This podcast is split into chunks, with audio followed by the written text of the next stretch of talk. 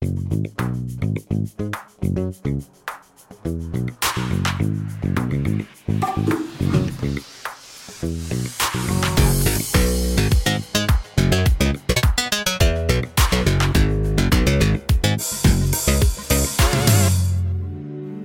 сайн байцгаана уу манайхаа та бүхэнд энэ өдрийн мэндийг хүргэе. За бид энэ удаад ээлжид нэгэн дугаараа таны сэтгэл зүйн эрүүл мэндтэй холбоотой сэдвээр ярилцахаар алс холын англи улсаас Монгол улсыг зорж ирсэн нэгэн бүсгүйтэй ярилцах гэж байна. Тэгээд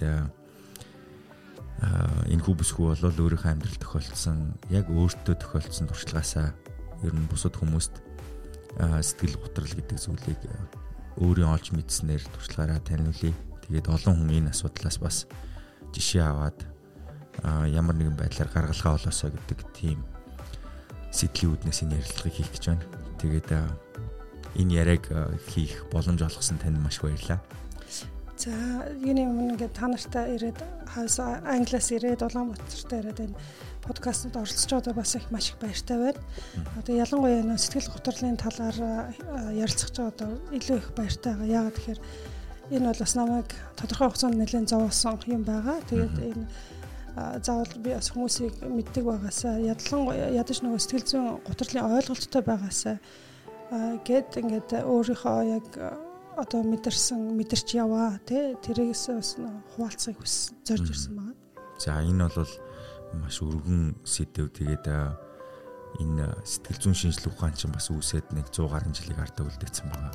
Бусад шинжилгээ ухаантайгаа харьцуулахад ерөнхийдөө их залуу шинжлэх ухаандаа тооцогддог. За тэр тусмаа Монгол улсын хувьд бол энэ яг дөнгөж хүүхдээр бол дөнгөж мүлгэж явж байгаа насан дээр яваа ухаан. Мүлгэж баг эхлэх байх л гэж хэлэхээр. Тий одоо ер нь бол мүлгэж эхлэжгүйж магадгүй. Тэгээд Linkin Park гэдэг хамтлагийн гослол дуучин Chester Bennington лөө залуу гэдэг. Тэр залуу байсан өөрийнхөө амийг игүүдгсэн. Тэгээд тэр залуугийн нас урахаасаа нэг хитгэн цагийн өмнө гэдэг үлээ өмнөх өдрийнх нь гэр бүлтэйгээ байсан зургийг нь эхнэр нь сайхан дийлгсэн байдаг хгүй. Тэгээд тэр Честрийн гэр бүлтэйгээ байгаа дүр зураг бол асар аз жаргалтай хүний царай байдаг.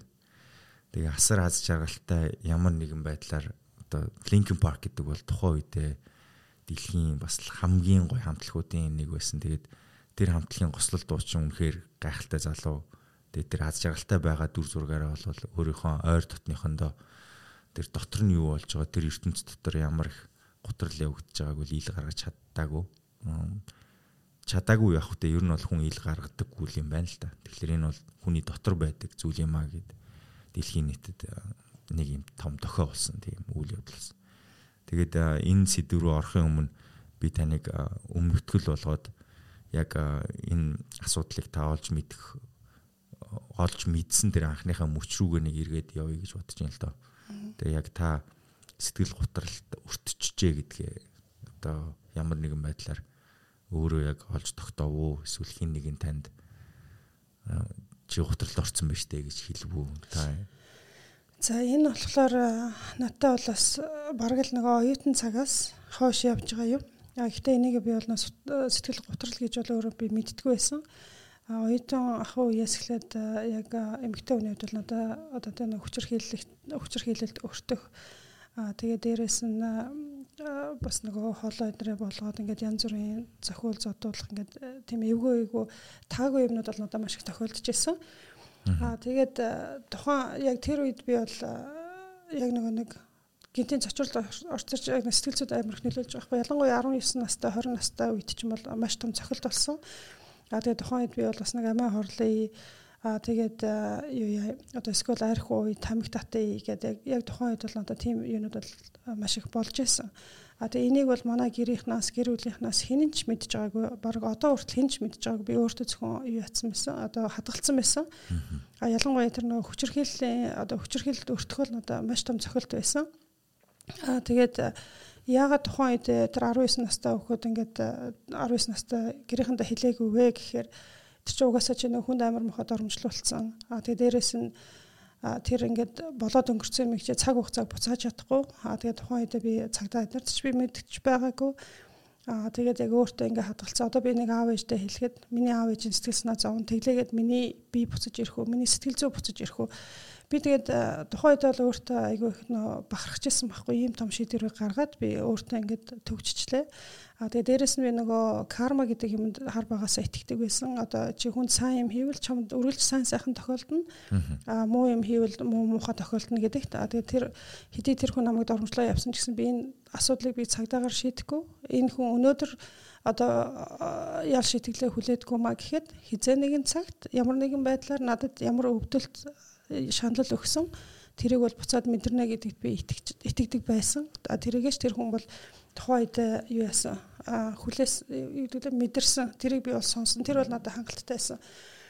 А тэгээд энэ асуудал нь бол намайг яг тэгээд орхиогүй. Энэс хойш надад ингээд үргэлж явж исэн миний амьдралын шийдвэр гаргахад нөлөөлж исэн шат болгон дээр нөлөөлж исэн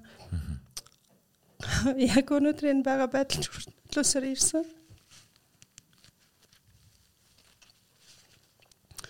Гэхдээ энийг би бол сэтгэл готрол гэж тухайн үед бол мдээгүй Аа тэгээд дараа нь 2009 он би би бол аав ээжээсээ нөө дөрүүлээ. Тэгээд хамгийн хайртай дүүгээ гинтээр алдсан. Тэгээд тэр бол надаа маш том цохилт болсон. Маш том цохилт болсон.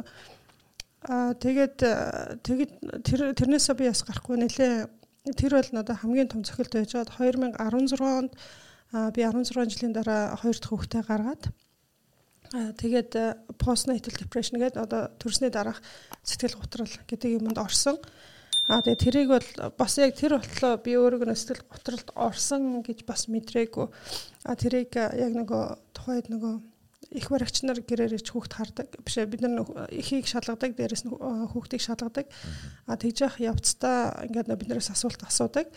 А тэгээ тэр хугацаанд нь би бас өөрөө ингээд аягүй их бухимдалтай байна. Ингээд амиа хорлох бодол надад аягүй их төрж гэнэ гэж тухайн үед би хэлдэг байсан.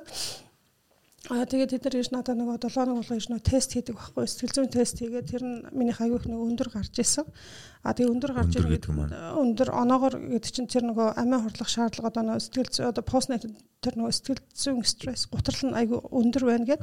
Тэгээд тийм болохоор тэд нар бол надад ингээд аягүй ойр ойрхон харьцах эргэж халах нөхцөл аягүйх болж исэн.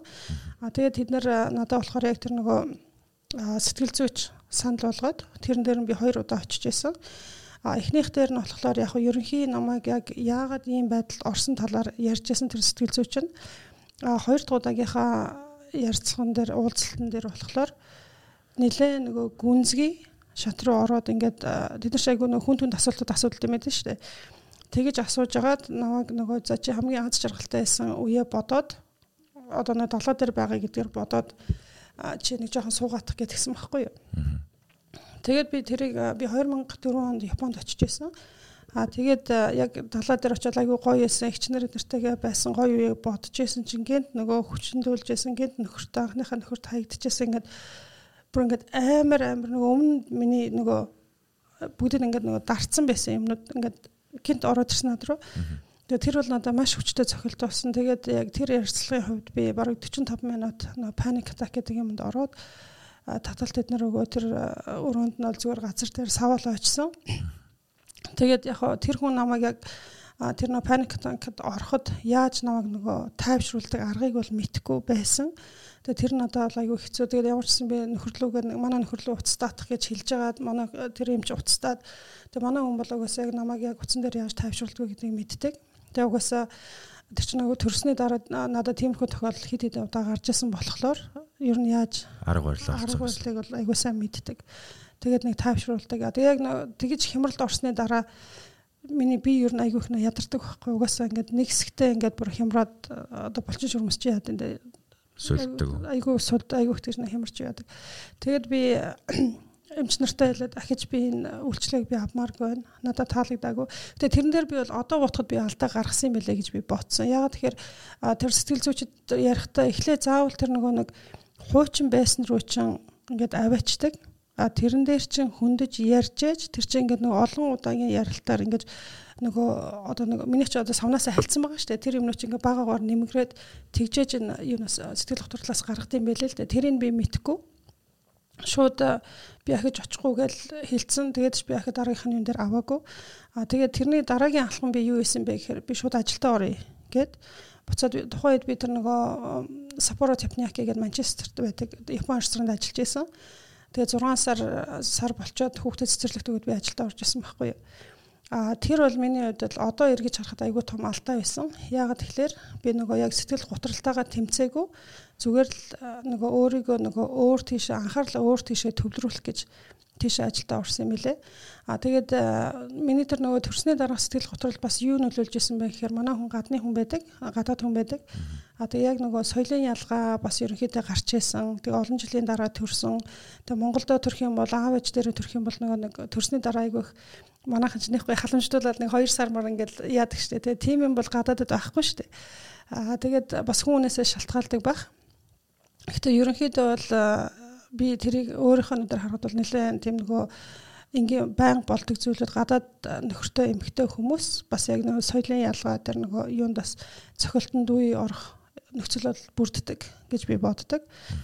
Тийм тэгээд э, дээрэс нь би бас э, мэдээж нөгөө хүүхдэд төлөвлөж гаргасан 16 жилийн дараа гэхээр а тэгээ хэдий сэтгэл санаагаа айгүй их бэлдсэн ч гэсэн яг нөгөө хүүхэд гараад ирэнгүүт чинь 16 жилийн дараа ихэр чинь яг нөгөө анх төрсэн ээж чиг болчихж байгаа. Тэгээд Дээрэс нь ажил төрөлтөө айгүй завгүй явдаг байсан хүн чинь гинт өглөөс л нэг хөргөчний хажууд ямар хоол хийх вэ гэж боддог. Эсвэл хүүхдэд тэрвэл эсвэл юм уугаад ингээд айгүй тийм нэг өөр орчинд орцсон. Нөхцөл байдал өөр. Нөхцөл байдал бүр яг миний хувьд бол амар өөр болсон. Би чинь дандаа гадуур завгүй ингээд хүмүүсээ инээж чанаагаа явдаг хүн чинь гинт ингээд гэртээ суугаад гэр цэвэрлэл хүүхд хараал хоол игээл ингэсэн чинь тэрнтэйгээ би бас нөгөө тасаж өгөхгүй надаас айгүй хэцүү байсан л да. А тэгээд яг тухайн үед надад айгүй хэцүү байх үед би бас Монгол руу яраад За би нэг иймэрхүү сэтгэл санааны байдалд ороод байна гэсэн чинь чи маягилж जैन тийм өвчин байдаггүй гэл ингэж байгаа байхгүй. Тэгэнгүүт би дотгошоо олчихж байгаа байхгүй. Тэр бол ерөөсөө А яг тэр надаа юг ойлгуулсан гэхээр Монголд бол тийм нөгөө хүүхэд төрснөө төрснөө дараа сэтгэл зүйн готрол гэдэг ойлголтын талаар ерөөсөө байдгүй юм байна гэдгийг л би гэтээ магадгүй би нэг хоёр хүнээс л мэдтгийг сонссон болохоор би тэгж хүлээж авч яж магадгүй. А тэгээ дээрэс нь бас нөгөө гадаадтайгаа ээж өчм бас ерөөхдөө хэцүүд яг нэг төрсний дараа аав ээж чинь би хаан ч өвдөх юм уу ямар нэгэн асуудал ингээ Монголд гарахад бид нэр хажууд нь байж чадахгүй ч гэсэн айгүй их санаа зовдөг. Тэр чинь бас биднэрт маш их нөгөө сэтгэл зүйн хувьд айгүй их дарамт болдог байхгүй. Тэгээд тэрийг бас Монголд байгаа хүмүүс бол яг тэр болгон бид нар шиг бас нөө ойлгож чаддаггүй. Тийм. Ялцгүй одоо яг энэ сэтгэл зүйн шинжилгээ ухааны салбарт байгаа хүний нөөц нь одоо шаардлагатайгаа ард иргэдтэй хүрэлцээ хангалттай байгаа юу үгүй. Тэгээд яг саяны таны хэлж байгаа нөгөө нэг төрсний дараах сэтгэл готролд өртсөн байгаа хүн болгонд хурц ажиллаж чадах сэтгэл зүйч байгаа юу гэвэл бас хэцүү байх л та. Тэгэхээр яг яхаа аргагүй манай улсад энэ зүйл бол одоо дөнгөж хөл тавьсан байгаа салбар учраас танд тийг санагдах нь бол яг харахгүй зүйл баг л та. Гэтэ энэ дээр би ингэж боддог байхгүй би өөрөө совлогч хүн байсан. Аа ихтэй совлогчороо би нэг олон жил ажиллаагүй л да. Гэхдээ хүмүүсийн хамгийн энгийн хийж болох юм хүмүүсийн хандлага байдаг байхгүй юу? А чи сэтгэл зүйч байх албагүй тий чи ингээд мэрэгжлийн хүн байх албагүй. Гэхдээ чиний хэлсэн одоо имлэгийн цагаан халаатай хүмүүсийн хэлсэн нэг сайхан үг одоо би өөрөө нөгөө дархны баг эмч сувлагчийн сургуулийг төгсөж байхдаа нөгөө дипломын ажлаа би хийж байсан те чи хүнийг эмгүүгээр эмчлэх боломж чамд байдаг. Тэр нь юу вэ гэхээр чи тэр хүмүүст айгүй сайхан хандчих. А эсвэл чи тэр хүмүүст ингээд хичнээн юм тариа хийсэн ч гэсэн чи нэг амар ааштай хүн байх юм бол чиний тарьсан юм чи юм болохгүй Аа тэгээд яг тухайн үед ч гэсэн би бас тэрийг бас өөрөөр баталж ясан нэг залуу байсан нэг шоронгийн хүнгээд бас л тэр чин шоронд байсан тэр чин бас хүн байхгүй юу. А тэгэхэд совлогч нарын гаргаж ясан хандлага бас тэр хүн чал өөр байсан. А тэгээ би өөрөө ч оюутан байсан яг тэр хүнтэй тогтод суугаад би ярьж исэн байхгүй юу. Тэгэхэд би одоо ингээд алдаа хийсэн алдаа хийгээд ингээд би ялаа өрөөд ингээд яасан. Гэхдээ би ч бас хүн өвдөд энд ирсэн байгаа. Тэгэхэд энэ хүмүүс нэг шоронгийн гэдэг үгээр намайг амар их ялалж гин гээд тэгээд тэрийг харахад надад айгүй өрөвдөлтэй байсан байхгүй. Шоронгийн ч байсан хүн бол хүн хамгийн гол нь чи цагаан халаад өмсөн эмч хүн эмнэлгийн хүн тэр хүн шоронгийн хүн байна уу? Тэр хүн төрийн дээд хүн байна уу? Хамаагүй чиний үйлчлэгээ чинь бол яг нэгээрээ байх хэрэгтэй байхгүй юу? Чи тэнд хүнийг нөгөө жаач хийх биш чи тэр хүнийг эмчлэх гэж байгаа учраас а тийм болохоор надаа Монголд хийсэн би бол Монголын сэтгэл зүйг бол муулахгүй яг ямар төвшөнд байгааг нь би бол сайн мэдэхгүй гэхдээ энэ бол хүмүүсийн сэтгэлгээний асуудал аа тэгээд энийг чи аяггүй амархнаар хийж чадна. Аа. Тийм. За хоёлаа эргээд сая та яриандаа бол маш олон зүйлийг дурдчихлаа л та. Зарим зүйлсийн контекст гэдэгтээ ярианаас нь салгаж авч байгаад бүр ингээд цаашаа гүн гүнзгий ормоор зүйлс их байна. Аа би эхлээд яг таны тодорхойлолтоор сэтгэл гутрал гэдэг зүйлийг та яг өөрөө тодорхойлооч гэвэл та юу гэж хэлэх вэ? Яг ийм зүйл болохоор би бол сэтгэл гутралд орчлоо гэдгээ мэдэрсэн юм аа гэдэг. За сэтгэл гутрал гэдэг зүйлийг хүн одоо ингээд тодорхой одоо нэг хүн би хэлсэн чинь хүлээж авч чадахгүйгээр маш олон жилиг өнгөрөөсөн гэдэг гэж яриад байгаа шүү дээ тий. А тэрэнд нь юу болсон бэ гэхлээр одоо чиний өнгөрсөн амьдралд ингээд тохиолдсон баахан юмнууд ингээд чи ингээд хадгалаад савн ингээд хийцэн байгаа. А тэгээд тэрийг чи харахыг хүсдэггүй байлгаал байдаг. Гэтэ чи тэрийг тэнд байгааг мэддэг. А тэгээ чиний өдөр болгоно хийж байгаа тэгээ нөгөө шийдвэр чинь тэр зүйлээс чинь хамаарч ингээд бий болоод байдаг. А тэгээ дээрэс нь тэр чинь чиний өнөөдрийн байдлыг ингээд буцалгаад амар хэцүү болгоод байгаа шүү дээ, тий.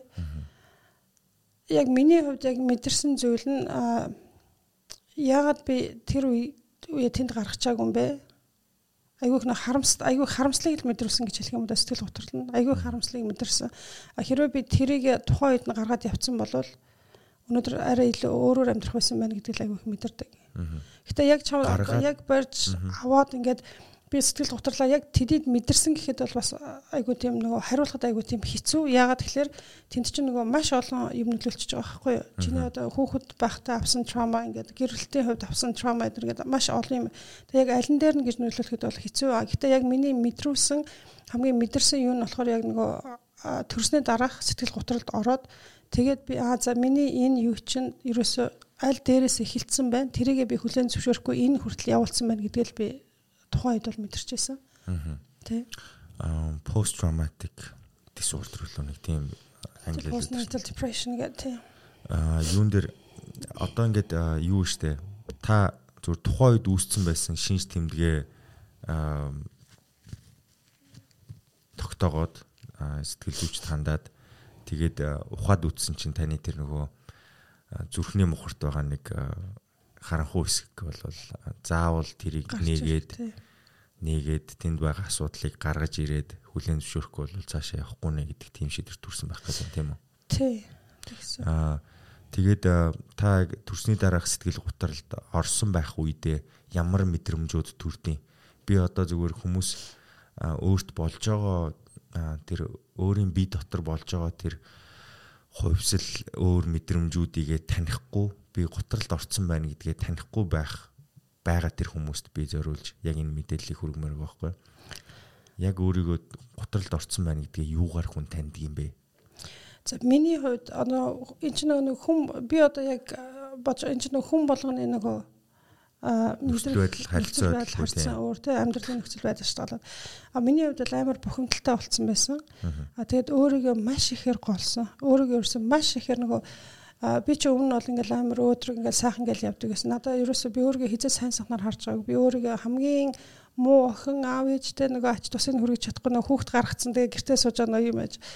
А тэгээ дээрэс нь би болохоор өөрийгөө хамгийн муу ээж гэд ингээд яатсан. Гэтэ тэрийг яагаад би хамгийн муу ээж гэд нэрлэлсэн тэрийг би олохгүй байгаа. Би өөрөөсөө тэгж нэрлсэн ч гэсэн өөрөөсөө би асуулт ингээд үе ингээд ажиллаад хайгаадсан олоогүй.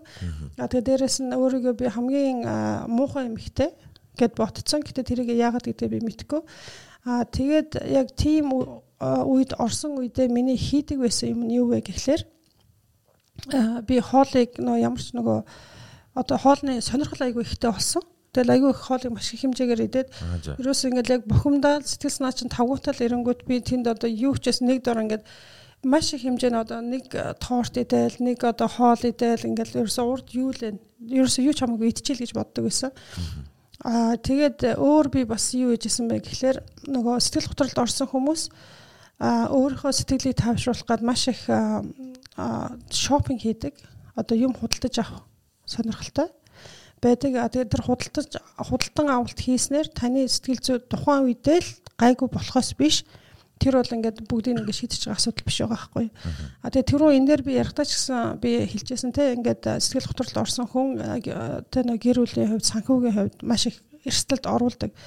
хүсээгүй байдлаар тэр одоо өвдөлтөөс эн чинь сэтгэл готрлын хамгийн хор хөнөөлтөй юм нь юу вэ гэхлээр одоо хэрвээ миний зүрх өвдөд бөөр өвдөд эсвэл би гараа хугалцсан нүдээс хохолцсон бол хүмүүс намайг өвдөлттэй байна гэж мэдрэх байхгүй юу? Хараад. хараад мэдрэнтэй гадаад үзнэсээ тэгэхэд сэтгэл готролтой хүнийг чи намайг хараад одоо чи надад ч гэсэн одоо ярилцж байхад чи намайг сэтгэл готролтой хүн гэж харж чадахгүй байхгүй яагаад тэгэхээр би инженеэр ингэж байгаа. Тэр чинь л ерөөсө хамгийн том аюул байгаа байхгүй аа тэгээд э, би маш их хэмжээний нөгөө одоо кредит карт аваад тэрийгэ үрээд. Аа тэгээд э, айгуу тийм хамааг айгуу тийм сонин сонин юмнууд авдаг байсан А тэгээ сүүлд нь би ингээд анзаараад авсан юмнуудаа Англи яг нэг давуу тал нь юм авчаад тодорхой хугацаанд буцаагаад өгөх боломжтой. Тэр нас айгүй хэрэгтэй. Тэгээ дэлгүүрт нь очиод буцаагаад мөнгө авах боломжтой байдаг. А тэгээд яг авсан юмнуудаа эргээд харахаар бүр ингээд аяйггүй тийм сонин өнгөтэй бүр ингээд чи өөрийнхөө хизээ сонирхдаггүй бүр ингээд бүр гачин гачин юмнууд авсан байдаг байхгүй. Тэгээ би тэрийгэ бодчоо за миний сэтгэл санаа энэ өдөр бол иймэрхүү байсан юм байна гэдэг би өөрөө тодорхойлцдог байсан байхгүй. Аа тэгээд дараагийн эрсдэлд оруулсан юм нь юу байсан бэ гэхлээр тэр нөгөө scratch card гэж байдаг байхгүй одоо нөгөө мөнгө хождог lottery card гэдэг юм тий. Аа тэгээд тэрийг би хизээч нөгөө хожгож би бол тоглолтгүй байсан. Аа тэрийг би болохоор нөгөө нэг эдгээр чинь ингээд нөгөө жоох ингээд нөгөө үрхээр ингээд нөгөө тоонууд гарч ирдэг штэ тий. Тэрийг ингээд би нэх гоё болгож үрээд ингээд яг тэрүүгээр айгүйх нөгөө кафе авдаг байсан. Аа тэгээд би өөрөө болохоор нөгөө бас нэг юм хитрхи нөгөө төгс төгөлдөр байлах гад байдаг.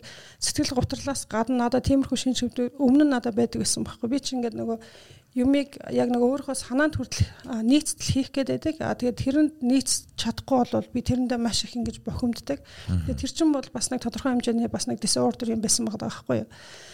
А тэгээд санхүүгийн хувьд бол би гэртээ бас нэг хэдэн тэ нэг тодорхой хэмжээний өрийг бол бий болгосон. А тэгээд хүмүүс бол тэгээд тэрэн дээрээс бол нөхөртөөгөө үл ойлцох ойлголцох үе л гарч исэн. А тэгээд тэр чинь нэгт миний сэтгэл готрол байсан. Хоёрт нөгөө нэг гинт ажилтаа байжгаад ажилгүй ингээ гэртээ суучгаар ингээ нэг өөрөө өөртөө нөгөө нэг өөрөө өөргөө амар голох айгу итгэлгүй болох тийм юмнууд надад маш их байсан. Тэгээд тухайн үед би бол маш их хэмжээгээр бол жин нэмжсэн.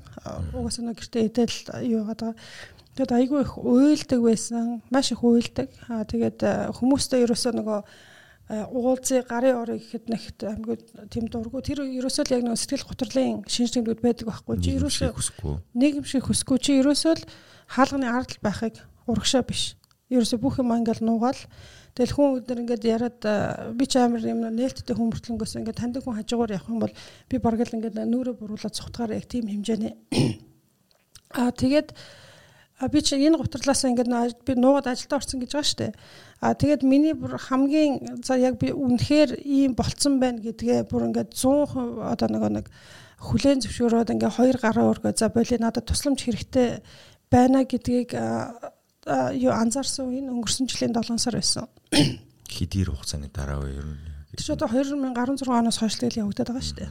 А тэгээд Тэр чинь тэгээд ерөөсөө нөө зогсоогүй ингээл явагдаад тэгээд би чи 2000 яг тэр хүүхдээ гарсны дараа өрөнд ороод тэр мөрийг ингээд дарцсан. Тэгсэрч нэ ахаал дараагийн үйлчлэл ингээд явагдаад байгаа хгүй хурцаар ч юм уу ингээд таймнаар явагдаад 2019 онд бол бас надад ахаад тэр шинж тэмдэгмаар хурцуулж эхэлсэн. А тэгээд тэр үед бол би харин нөгөө ийм ийм ухасаар аргагүй болсон байхгүй юу. А тэгээ яагаад ийм ух болсон гэдэг гисэн чинь эдгээр чинь нөгөө нэг тодорхой нөгөө шатлалтай байд юм байна л да. Яг нөгөө эхлээд энийг одоо хүлэн зөвшөөрөөд яах юм бол одоо нөгөө сэтгэл зүйчээр яваад а чи нөгөө яриад юмнуудаа гаргаад явчих болд юм бэлээ. А тэгсэн чинь минийх болохоор бүр ингээд нэлээд гүнзгэрсэн заавал ийм уугаад ийм тэр юм нь ямар нөлөөтэй вэ гэхээр чиний нөгөө сэтгэл хөөрлийг одоо юу гэж ингээд барьж өгдөг. Тэгээ чам хитрхи ингээд амар хөөрүүлээд байхгүй. Эсвэл хитрхи ингээд сэтгэл готролд оруулаад байхгүй тийм юм. өгдөг тий. Баланс нь барьдаг. А тэгээд тэр имийг би ахаал бас нөгөө ахгүй гэж нэлээ нөгөө үтсэн. Би ч нөгөө им уухгүй баатар болоход бас хичээн штэ. Аха.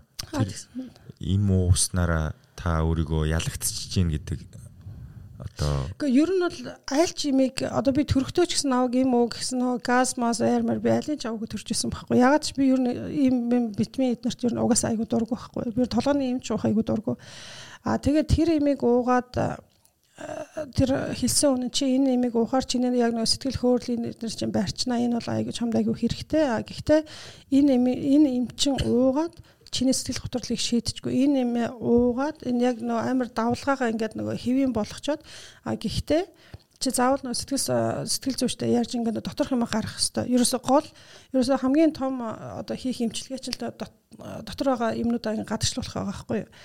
Тэгээ би тэр имийг уугаад тэр чинь нөгөө нэг граммар өгд юм л л дээ. Тэр имийг эхлээд уухад бол бид айгүй тавгүй тэр нөгөө сөрөг нөлөөнүүд айгүй үзүүлнэ.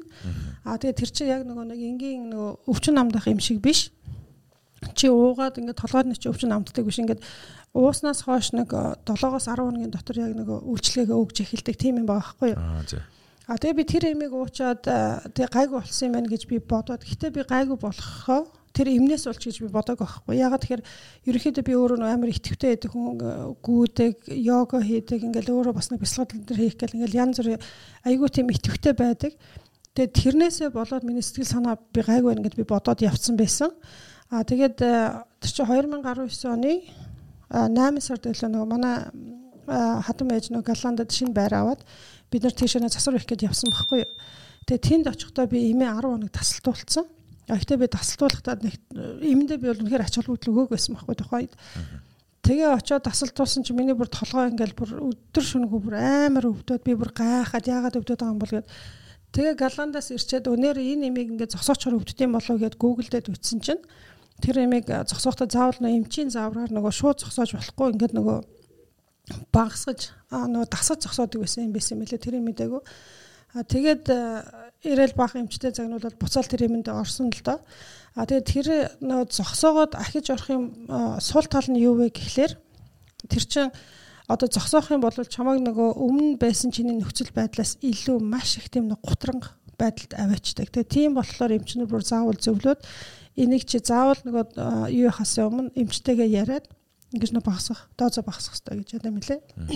Ямар нэртэй юм байсан бэ? А тэр чинь би болохоор Cetraline гэд юм ууж байгаа. Тэр чинь 2 3 янз байд юм байлээ. Гэхдээ надаа тэрнээ санал болгосон тэр Cetraline гэд юм. Одоо би болохоор 50-аар уудаг гэж гад 100-аар ууж байгаа.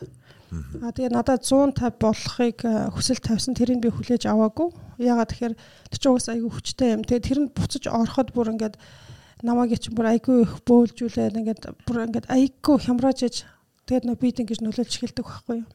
Тэгээд яг ерөнхийдөө нөгөө английн бол би гомдолтой байсан нь манай тэр нөгөө өрхийн эмч намайг одоо нэг үзчихсэн хүн бол ер нь айгүй хариуцлагагүй хандсан. Яг нөгөө үндсэн имээр биш яг нэг үндсэн шалтгаан дээр нь ажиллахгүйгээр зүгээр л намайг нөгөө за ими чи нэмээ сэтгэл санаа чи юм баа за шууд нэмчихгээл ингээл нэмдэг а тэгээ дээрэс нь бас шинж тэмдэг имчилгээ хийсэн юм шүү дээ. Тий. А тэгээ дээрэс нь бас нөгөө юу яасан л да Оо чи ингээд би ч нөө ярахтаа хэд хэд удаа ингээд нөгөө амиа орлох гэж байна гэж уцтаад энтхий нөгөө одоо монахаар бол нөгөө түргэн тусламж штэ. Тэн дээр очиж исэн. Тэгэл янгот оо чи одоо нөгөө амиа орлох гал энэ чи өөх гэж нүгээд ингээд нэг айгуу тийм сонин асуудаг. Тэгээ тэр чи яг минийх шиг юм нөхцөлтэй байгаа хүнд бол амар хүнд асуулт байхгүй юу. Тэгээд намайг эмнэлгийн зүгээс бол ингээд ёс зүйгүй харьцнаас болж миний байдлыг маш их хүндрүүлжсэн хэд хэд хүндрүүлжсэн. Тэгээд миний нөгөө Монголд ирэх шалтгаан бас тэр болсон байхгүй. Тэгээд тэрэн дээр ч гэсэн эргээд би нэг гомдол эднэр гар ингээд хилцсэн байгаа. Тэгээд дараа нь бас тэд нар яаралтайгаар би бас миний биеийн байдал гэрт муудаад ингээд яаралтай тэр нөгөө одоо тэр mental health тэ яг сэтгэл зүйчтэй гэрлөө явуулаад надтай бас ахиж ярилцлага хийж байгаа байхгүй. Айгүйх assessment хийгээд Тэгээд янгу тэр хүмүүст нь би тэгсэн хаа та нар наваа зүгээр эмнэлэгтэй авчиж өчтөө надад хэцүү байна. А манай гэр бүлийнхэнд ч гэсэн айгүй хэцүү байна гэд. Тэгсэн чинь тэд нар тэгж байгаа. Хэрвээ чи одоо тэр нь Монголынхаар болохоор одоо энд нөгөө хурцын тасаг гэж байд юм шиг л бүр ингээ бүр амар галзуу хүмүүс байдаг тасаг. Би тэгж ойлгосон. А минийх болохоор чиний давуу тал нь чи өөрийнхөө нөгөө байдлыг айгүй сайн мэдээд айгүй сайн контролдод байдаг. Тийм болохоор чи гэртээ байвал чамд хамаагүй хэрэгтэй. А гэхдээ чамд бол яалтчгүй сэтгэл зүйчтэй ярих шалтгаан бол тэр бол ерөөсөө нэг яаралтайгаар ярих хэрэгтэй гэж байгаа байхгүй. Энийг чи ингээд гадагшаа гарах хэрэгтэй. А тэгээ чиний энэ ууж байгаа эмчин болохоор айгүй сайн юм байна. Энийг чи угаасаа уу. А тэгээ дээрэс нь энэ хугацаанд чамд яг нэг клиникийн нөгөө эмчилгээ хийгээгүй юм бэ гэд. Тэгээ би чинь бүр ингээд миний сэтгэл зүйч бүр үнэхээр амар савлгаатай байсан. Тэгээд чамайг яг ингээд 7 хоног баг нөгөө яг эмнэлгээ яг имээр 2 3 юм давхарлаж уугаад тэгээ яг тэр үедээ бас сэтгэл зүйчтэйгээ яриад а тэгээ тэрнээс гадна нөгөө траума юу гэд сэтгэл зүйчгээд ингээд хоёр өөр тустай юм явж байгаа байхгүй тэгж имчилгээ хийх байсан гэд тэгээд э, бүх юм нөгөө дандаа цагаар явдаг appointment тэгээ угаасаа нөгөө би энэ чанаас ерөөсөө имчилгээ авах боломжгүй болсон байна гэдгээ мэдээд тэгээд угаасаа Монгол дээрээ шийдтсэн байсан. А тэгээд ирэхээсээ өмнө би нөгөө хувийн имлэгээр юу авч ирсэн байхгүй? Зөвлөгөө авч ирсэн байхгүй? А тэгээд мэдээж нөгөө хувийн имлэг болохоор айгүй тийм юутай төлбөртэй. А тэгээд тэрэн дээр очиод миний давуу тал нь юу исэн бэ гэхлээр мэдээж төлбөр авч байгаа юм чи надад айгүй тийм сайхан сэтгэл төрүүлсэн. А тэгээ яг сэтгэл готролтой үед хүн чамайг яг сонсох хүн олдно гэдэг бол тэр бол ерөөсөө айгүй том ерөөсөө хамгийн том юу байхгүй юу? Релив одоо нөгөө ингээд тайвшрлыг өгч байгаа байхгүй юу? А тэрэн дээр очиход би бол зөндөөс нь бол мэс хамаг юмтайгаа хойлтол нөхөртөөгөө ороод ингээл ярьсан. Тэгэл янгоч зүгээр намайг айгүй сайн сонсоод а тэгээд хамгийн гол надад хэлсэн юм юу вэ гэхлээр а чиний энэ тэг ингээд өмнөх одоо өрхийн эмнэлгээс авч чадаагүй өрхийн эмнэлэг чинь чамд үзүүлэх ёстой эмчилгээгээ үзүүлж чадаагүй бид нар маш их харамсалтай байна. А гэхдээ бид нар чамд нэг л юмыг амлана. Бид нар чамд энэ тусалж чаднаа. Бид нар чамайг эмчилж чаднаа. Тэрэнд итгээрэй гэдэг. Тэр үг бол миний нөгөө яг тухайн үед сонссон хамгийн гоё үг байсан. Хонглын үзүүрт гэрэл. Хонглын үзүүрт гэрэл тийм. Тэгээд тэр үгийг сонсоод би бас тэрэндээ итгэж чадахгүй. Би маш их хямралд орсон. Яг тэгэхээр чи одоо хүн тийм гоё үг сонсоо баярлалаа шүү дээ. Баярлахаар би бүр амар хямарсан, чичирсэн нөгөө таталт эднэрээ би өгсөн. Яагаад тэгэхээр түрүү жилийн 7 сараас хойш тий одоо сая 1 сар хүртэл 2 сар хүртэл байна уу? Би бүр гуугаад цөхрөөд ингээд аягүй болгоодаа явж хахад надад тийм үг байгаагүй. Тэгээ гинт ингээд янгут би нөгөө тэрэндээ итгэж чадахгүй бас давхар нөө хямралд орчиж байгаа байхгүй. Тийм тэгээд тэрнтэй чинь би наашаа ирэхээс өмнө 3 удаагийн юу хийсэн? терапи хийсэн. А тэгээд э, тэр юмч болохоор надаа юу яжсан чиний прогресс бол айгүй сайн болж эхэлж байна гэдэг зөвхөн 3 удаа ихаар штэ. Яагаад тэгэхээр нөгөө хүн чамд туслах хүн байна гэд ботхоор чи өөрөө бас давхар хичээж байгаа байхгүй? Очих болгондоо чи өөрөө сэтгэл санаагаа чи айгүй нөө зэгцэлд сурж जैन тэгээд бас нэг хонглын үзүрт ингээд хүн надад туслах гээд ах чинь би бас нөгөө өөрөө бас тэг ингээд эмчилгээг хүлээж авах чадвартай байх хэрэгтэй гэдгээр ингээд яасан. А тэгээд э, тэр эмчээс би хүсэл тавьсан ингээд намайг Монголд байх үед а юу яагаад өгөөч ингээд одоо зүүмээр ингээд терапига те ингээд эмчилгээгээ хоёлаа явуулж болох уу гэдгсэн чинь тэд нар ч бас болдгүй юм байна. Яг нөгөө иншүрэнсийнхаа дагуу нөгөө даатгалынхаа дагуу дээрэс нь зарим улс орнууд тэр гаднаас тэм сэтгэл зүйн эмчилгээ авахыг хүлээн зөвшөөрдөг юм байна. Тэрний нэгэнд нь бол Монгол улс орсон байсан. Америкт бол явуулж болдгүй юм байлээ. Тэр эмэгтэй болохоор Японд үйлчлүүлэгчтэй, тэгээд Солонгос үйлчлүүлэгчтэй. Гэхдээ Америк Монголд бол тийм үйлчлүүлэх үйлчлүүлэх авч болохгүй гэж тэгжсэн. Тэгээ тэр нь бол надад жоохон сэтгэл дундуур бол байсан. Аа тэгээд яг нэг Монголоос ирчээд чи буцаад үргэлжлүүлээд аавна гэх юм бол болно гэд тэгжсэн. А тэгээд энэ сэтгэл готрлын юу чи одоо би өнөөдөр ийм уугаад маргааш зүгээр болчих юм биш байхгүй. Энэ бол маш удаан хугацааны эмчилгээ. А тэрийг ч гэсэн тэр эмч бол надад бас тайлбарлаж өгчээсэн. Тэгээд эхлээд эхлээд эдгээр чинь нөгөө намайг очиход хамгийн гайхажсэн юм нь чамайг энэ удаан хугацаанд тэр өрхийн эмнэлгийг яриад байгаа юм л да. Тэгээ чамд ямар нөгөө эмнэлгийн ямар нэгэн тусламжаа үзүүлсэн үү гэд. А тэгээ чиний сэтгэл зүй яг одоогийн байдал бид нар шууд нөгөө trauma specialist яг тэр талаараа яриад явах ямар ч боломжгүй. Ерөөсөө би чинь тэнд зүгээр энгийн юм ярьж чадахгүй би уйлаад ингээд тэгээ жоохон уйлаад яхаар таталт эднэр өгчөөдсөн байхгүй. Тэгэхэд бидний өөх эмчилгээ хамгийн эхлээд би бол яг өнөөдрийн ярьж байгаа юм бол миний яг хийдэг эмчилгээ бол биш ээ. Гэтэ чамд яг тэр эмчилгээнд хийх сэтгэл зүй юу бол чамд ерөөсөө байх хүлээж авах сэтгэл зүй бол байхгүй. А тэрний өмнө бид нар чамд нөгөө яг имлэгийн яг тодорхой нэг 2 3 ийм өгөөд миний одоо сэтгэл зүйн байдлыг нэлээд гайгүй болгоод одоо ил гарчаа симптомууд байгаа шүү дээ. Таталт янз бүр юм өгч тэрийг дараад а тэгээ тухайн хугацаанд бас натаа нөгөө сэтгэл зүйч яг ингэж бас яриад намайг ингэж жоохон нөгөө энгийн хэвийн тэ нөгөө нэг кам байдалд оруулах тийм юм заавал имчилгээ хэрэгтэй гээд за За би ингээд таны яриаг одоо сонсхолоор надад юм хоёр ойлголт төрж байна л да. Тэгээд би зөв бурууг нь мэдэхгүй байна. Гэхдээ ямар ч л өсө одоо надтай хамт сонсож байгаа хүмүүс байгаа ах. Тэгээд өөрсдөнд нь төрж байгаа ойлголтыг би төлөөлөөд нэг инцэгцлэх гээд үзээд их заяа. Аа за та сэтгэл гутралын тухай би бол танаас яг ямар шинж тэмдгүүд илэрч исэн тухай ярьсан. Тэгээд та хэлсэн шинж тэмдгүүд дунд чинь яг одоо энэ би Америкийн сэтгцийн холбооны яг вебсайтн дээр байгаа юг харж байгаа хгүй дүнэлтийг яг юг депресс гэдэг юм бэ гэдэг. Тэгээ энэ дотор болохоор одоо feeling sad буюу одоо гутран үзэлтэй гутран мэдрэмж төрөх тэгээд mood гэдэг одоо бидний нэг юм юу байгаа шүү дээ одоо зан төлөвт байж идэг зан төлөв гэж нэг юм байгаа. Тэр төлөв гутранг үзэлтэй болох тухай ярьсан байна. Тэгээд ямар нэгэн зүйлийг хийх сонирхол үгүй болох. Тэгээд тэр тухайн зүйлээсээ таашаал таашаал авдаг байсан зүйлээ хийхийг хүсэхгүй болох гэж байгаа байхгүй. Тэгээд хоол идэх аппетитэнд өөрчлөлт орхоо гэсэн байна. Та түрүүн бол энийг ярьсан. Аппетит их өөр болоод айгүй их зүйл юм идсэн тухайгаа ярьжсэн те. Тэр бол энгийн аппетиттэй үетэйгээ харьцуулах юм бол өөрчлөлт явагдсан гэсэн. Идсэн болоод идэхгүй байх үеэс гарсан. Тэгээ энэ дээр бол жин нэмэх болон хасах гэдэг ийм хоёр туйл руугаа өөрчлөлт ортог гэж хэлсэн байна. Тэгээд унтахад унтах одоо тэр юунд өөрчлөлт орцсон. Горимонд унтах горимонд өөрчлөлт ордог гэж байна. За тэгээд feeling worthless or guilty гэж ямар нэгэн байдлаар өөрийгөө үн цэнэгүй болгон мэдрэх мөн өөрийгөө буруутан болгож үлдээх. Тийм мэдрэмжүүдийг гаргах. За difficulty thinking, concentrating or making decisions буюу а ерөн зүгээр л бодох тэгээд ямар нэг юмд төвлөрөх тэгээд шийдвэр гаргах боломжгүй болж хувирдаг.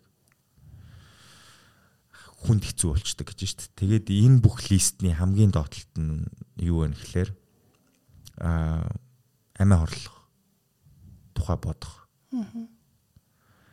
Тэгээд энэ бол яг листэнд ороос одоо ингээд дээр хайрарки бол одоо юм шатараал байгаа л багт те явж явж хаад энэ дээр очдог тухай бичсэн байна. Тэгээд сая таны ярианд донд та өөрийнхөө амьдрал дээр тохиолдсон зүйлсийг шинж тэмдгүүдийг хэлж яхад энэ доторх байгаа дийлэнх олонх нь бүх их тий бичсэн байна л да. Тэгэхээр нөгөө юуны одоо depression буюу сэтгэл гутралын шинж тэмдгүүд айгүйх гарч ирсэн байгаа. За тэгээд таны ярианы ихэнд юу болсон бэ гэхээр та бага ахуйд таны амьдралд болсон traumatic event, traumatic event гэдэг байгаа шүү дээ.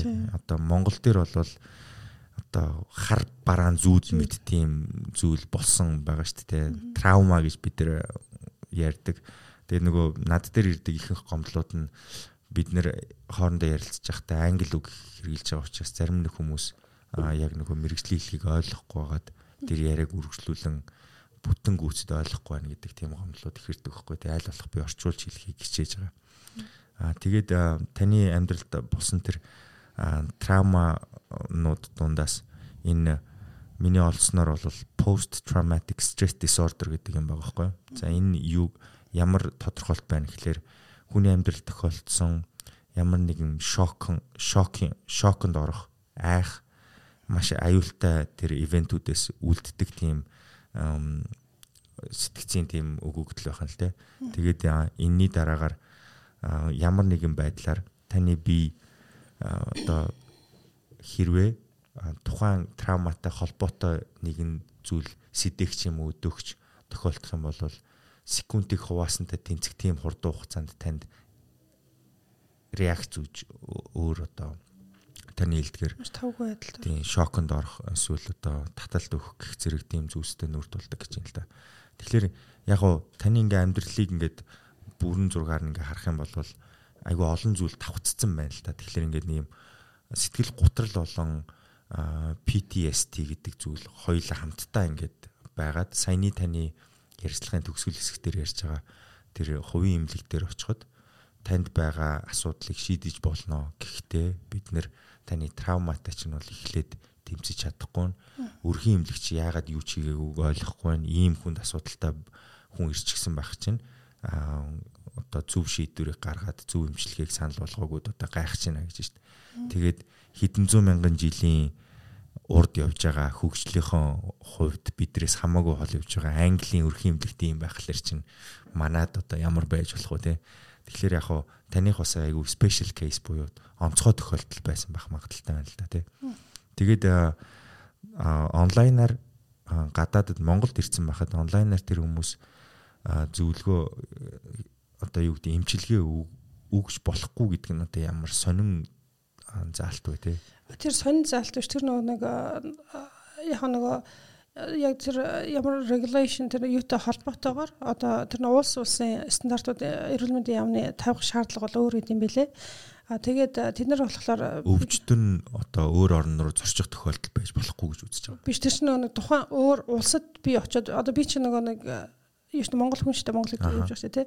А тэгэхэд яг Монгол улсын газар дэвсгэр дээр тэр Англид байгаа хүн а юу одоо сэтгцийн одоо ийм байгаа хүмүүст одоо зөвлөгөө өгөх боломжтой юу гэхэд тэд нар чинь юм тусгай байгууллагын нэрийг би санахгүй байна. Энэ тусгай байгууллага байд юм байлээ.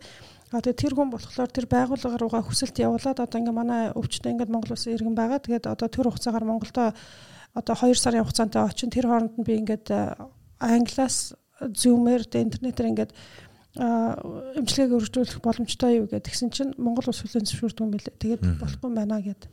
Яасан Америк бас зөвшөөрдгүйгээд хэлжсэн. Тэгээ өөрөө болохоор надад би надад Япон солонгос үйлчлүүлэгч нар бол байгаа. Би тэгээд яг чамд чадна гэж бол би хэлж мэдгүй. Заавал тэр байгууллагаасаа шалгаж ээж хариу өгнө гэд тэгээд хариу нь тэгж иржсэн. Аа тэгэхээр одоо ингээд би нэг зүйлийг нь хаачмаар ба. Тэр юу гэхээр за та төрсний дараах сэтгэл гутралтайгаа тэмцээд өөрийгөө ард нь гарцсан гэж үздэг үү? Тэрийг бол би 100% гарсан гэж бол үзэхгүй байгаа. А тэгээд тэрэн дээр бас энэ дээр яг 100% гарч үзэхгүй байгаа гэхээр хүн чинь яг нэг төрцөн тэгээд тэр чинь нөгөө гормоны өөрчлөлт янз бүрийн юмнууд ингээд ботсон байгаа ч яг тухайн үед яг тэр хугацаанд авсан миний бас сэтгэл зүйн одоо нөгөө нөхрөөсөө ч юм уу те ингээд санаандгүй байдлаар яг санаатай биш санаандгүй байдлаар авсан юм одоо хүртэл надаа ингээд маш том шалтгаан болоод яваад байгаа байхгүй. Тэгэхээр тэрийг би бол гарсан гэж үзэхгүй байгаа. Аа та тэрнээсээ гарахын тулд өдөр тутамдаа юм уу 7 хоногт ч юм уу сарда хийдэг тодорхой үйлдэлүүд гэж бий юу? А ерөнхийдөө миний хийдэг үйлдэлүүд нь шүү дээ. Би айгүй их нөгөө өглөө босчноо йога айгүй хийдэг. Аа тэгээд гүйдэг байсан гүйж чадхаа болсон гүйлтийн хооронд би алхаж байгаа. Аа тэгээд дээрэс нь нөгөө маш их бясалгал тэгээ нөгөө guided meditation гэдэг шүү дээ. Заасан тэднийг маш их сонсоод Тэгэд янз бүрийн нөө подкастнууд эдгээр сонсоод өөртөө маш их ингээд өөрийнхөө чадах хэмжээгээр бол өөртөө айгүй их ажиллаж байгаа. Аа тэр ч гэсэн маш их угаасаа бас нөлөөлдөг. Тэ. Тэгээ угаасаа нөө сэтгэлд гутралд орсон хүмүүсийн а юу болохоор нэгт чамаа хүмүүс сэтгэл готролтой гэж чи мэдхгүй те харагдахгүй үзэгдэхгүй баригдахгүй а тэгээд энд бол чи заавал энийг бол чи өөрөөрөө даван туулах ёстой яалтчгүй яагаад тэгэхээр хүн болгоны амьдрал өөр өдөө хүн болгоны туулсан зам одоо надад тохиолдсон тэр нэг хар бараан юмнууд бусад хүмүүст бол тохиолдоогүй байж болно. А тэгээ дээрэс нь хүмүүсийн нөгөө тэр хар бараа юмыг давах чадамж гэж бас өөр сэтгэлийн тэнхээ гэдэг юм уу тэр бас өөр байна. А тэгээд энэ ч нөгөө харилцан ялгаагүй. Гэтэ яг миний хувьд хэрвээ чи тэрийг нэг эрт тодорхойлоод явж чадахгүй наа чиг юм хүнд байдалд оруулах юм бол чамд заалт зайлшгүй эмнэлгийн тусламж хэрэгтэй. Зайлшгүй эмнэлгийн тусламж хэрэгтэй.